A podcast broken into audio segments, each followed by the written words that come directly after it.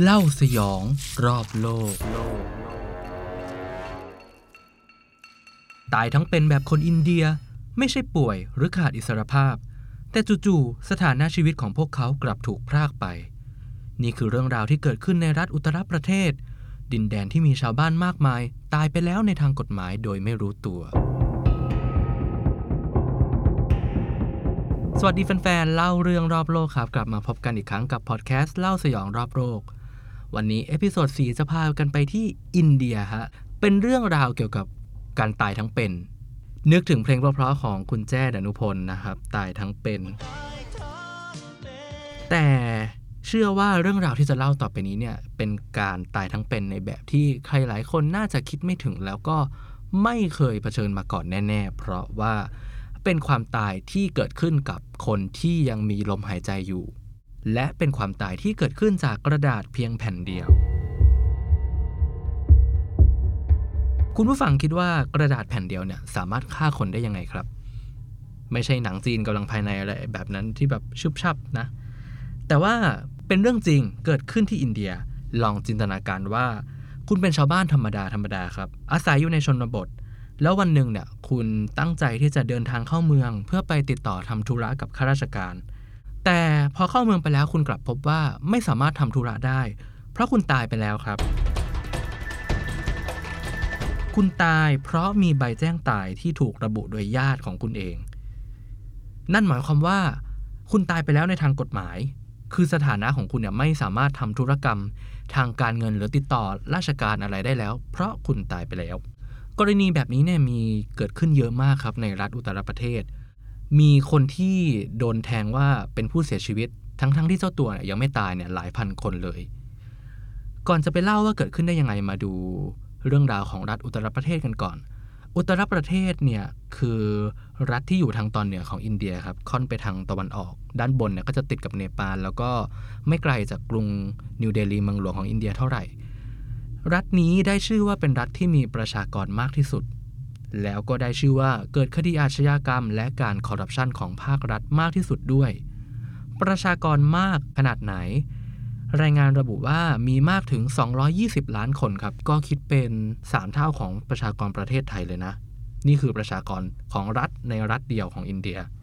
คนเยอะยังไม่พอที่นี่ยังมีปัญหาความยากจนด้วยครับเพราะว่าในจำนวน220ล้านคนเนี่ยมีคนยากจนมากถึง60ล้านคนหรือเกือบ1ใน4ของประชากรทั้งหมดในรัฐพอมีคนจนเยอะๆเนี่ยปัญหาที่เกิดตามมาก็คือคดีอาชญากรรมอย่างที่เล่าไปตอนต้น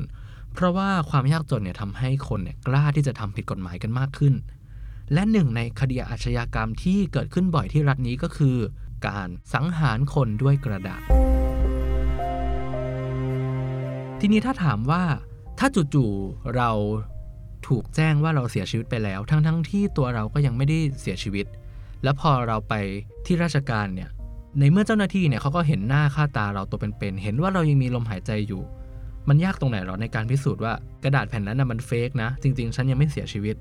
มันยากเพราะว่ากระบวนการทางกฎหมายครับเนื่องจากการพิสูจน์อะไรแบบนี้เนี่ยมันต้องใช้ทนายแล้วก็ต้องรวบรวมหลักฐานรวบรวมเอกสารเพื่อมายืนยันตัวตนของเราแล้วลองคิดถึงชาวบ้านที่เขาไม่ได้รู้กระบวนการทางกฎหมายหรือว่าไม่ได้มีเอกสารสำคัญเก็บไว้เนี่ยทั้งหมดเนี่ยมันเป็นเรื่องยากสำหรับเขาครับแล้วก็กระบวนการพิสูจน์เนี่ยมันต้องใช้เงินทั้งหมดไหนจะค่าจ้างทนายค่าพิมพ์เอกสารคือในอินเดียเนี่ยไม่ใช่ว่าแบบเดินไปทุกหัวมุมถนนแล้วก็จะเจอร้านซีล็อกหรือร้านพิมพ์ได้นะบางครั้งเนี่ยเขาต้องเข้าเมืองไปเพื่อทำธุระแบบนี้พอเป็นแบบนี้เนี่ยกระบวนการพิสูจน์ตัวตนเนี่ยมันก็เลยไม่ใช่เรื่องง่ายสำหรับคนที่จู่ๆเนี่ยก็โดนกล่าวหาหรือโดนแทงเรื่องว่าเสียชีวิตไปแล้วในขณะเดียวกันเนี่ยอีกปัญหาหนึ่งเนี่ยก็มาจากฝั่งราชการครับเพราะว่าทางราชการของอินเดียเองเนี่ยก็มีความล่าช้าแล้วก็ไม่ได้เห็นความสำคัญของกระบวนการเนี่ยคือเขามองว่าบางครั้งเนี่ยมันก็เป็นเรื่องตลกด้วยซ้ำก็ตายก็ตายไปสิขำๆในเมื่อเจ้าตัวจริงๆก็ยังมีชีวิตอยู่นี่ทีนี้ถ้าเราจะเล่าเรื่องของการพิสูจน์ตัวตนว่ามันยากแค่ไหนในการพิสูจน์ว่าเรายังไม่ตายต้องเล่าถึงบุคคลคนหนึ่งครับเขามีชื่อว่าลานพิหารีคนนี้เนี่ยเป็นตำนานเลยเพราะว่าพิหารีเนี่ยเป็นคนที่ตายไปแล้วในทางกฎหมายแต่สามารถต่อสู้จนกลับมาฟื้นคืนชีพได้ครับ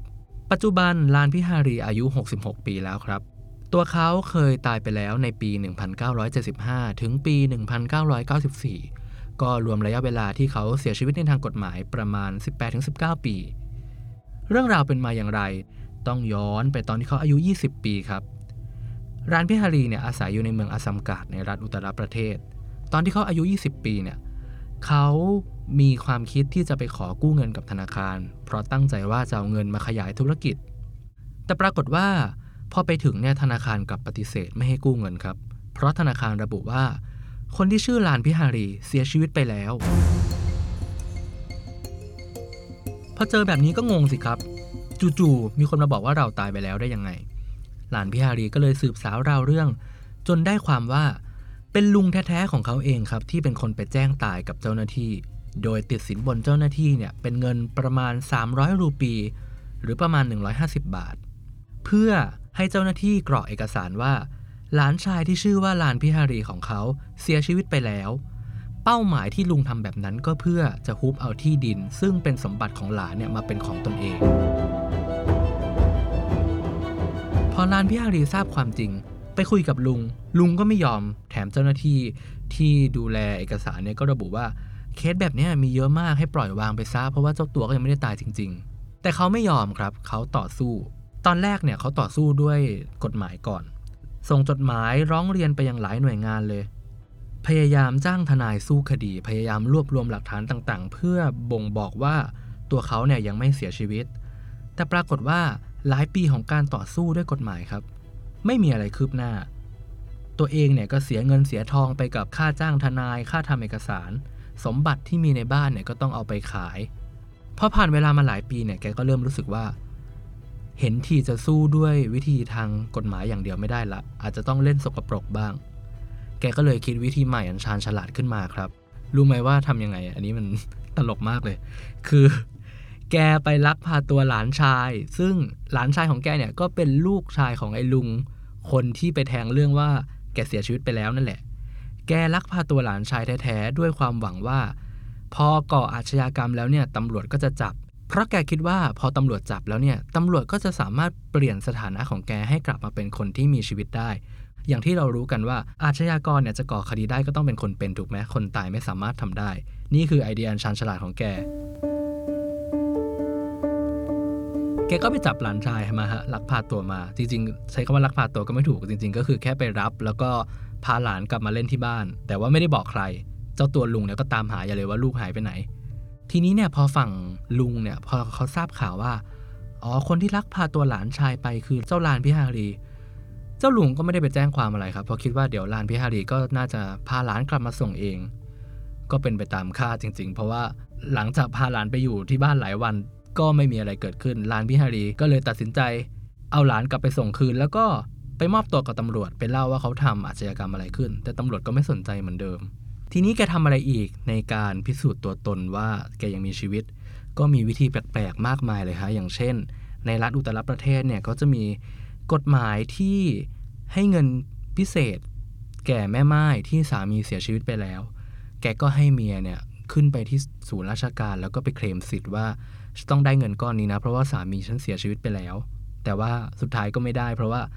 ก็สามียังมีชีวิตอยู่จริงๆนี่ถึงแม้จะเสียชีวิตไปในทางกฎหมายก็ตามอันนี้ก็มีความย้อนแย้งกันของหน่วยงานราชการอินเดียเนาะ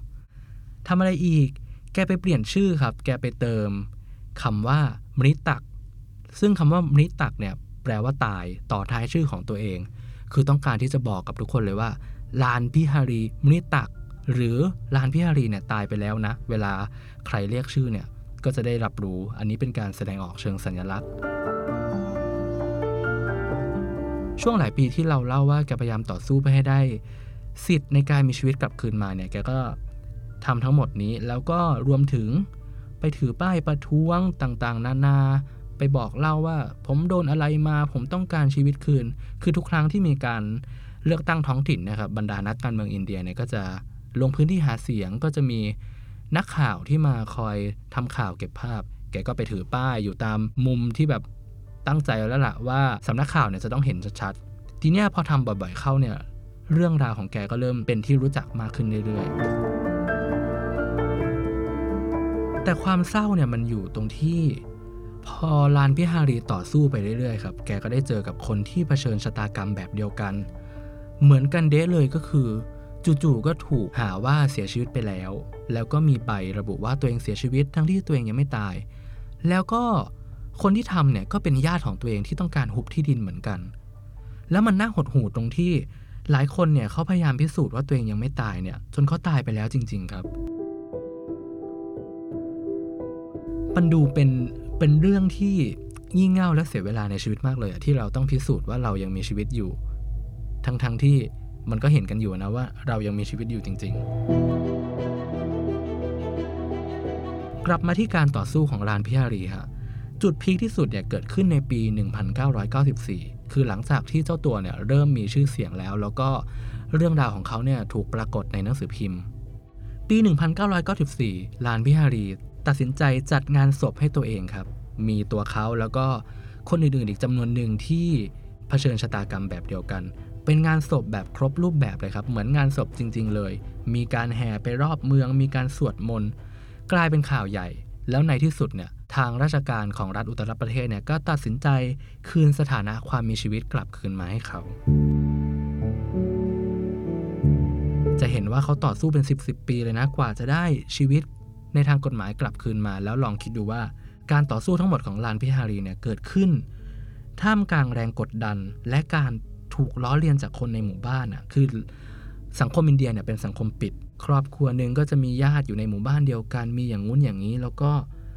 สิ่งที่ลานพิหารีทำเนี่ยก็ถูกล้อเลียนจากคนในหมู่บ้านครับว่าเป็นตัวตลกบางครั้งเนี่ยพวกนักเลงที่มี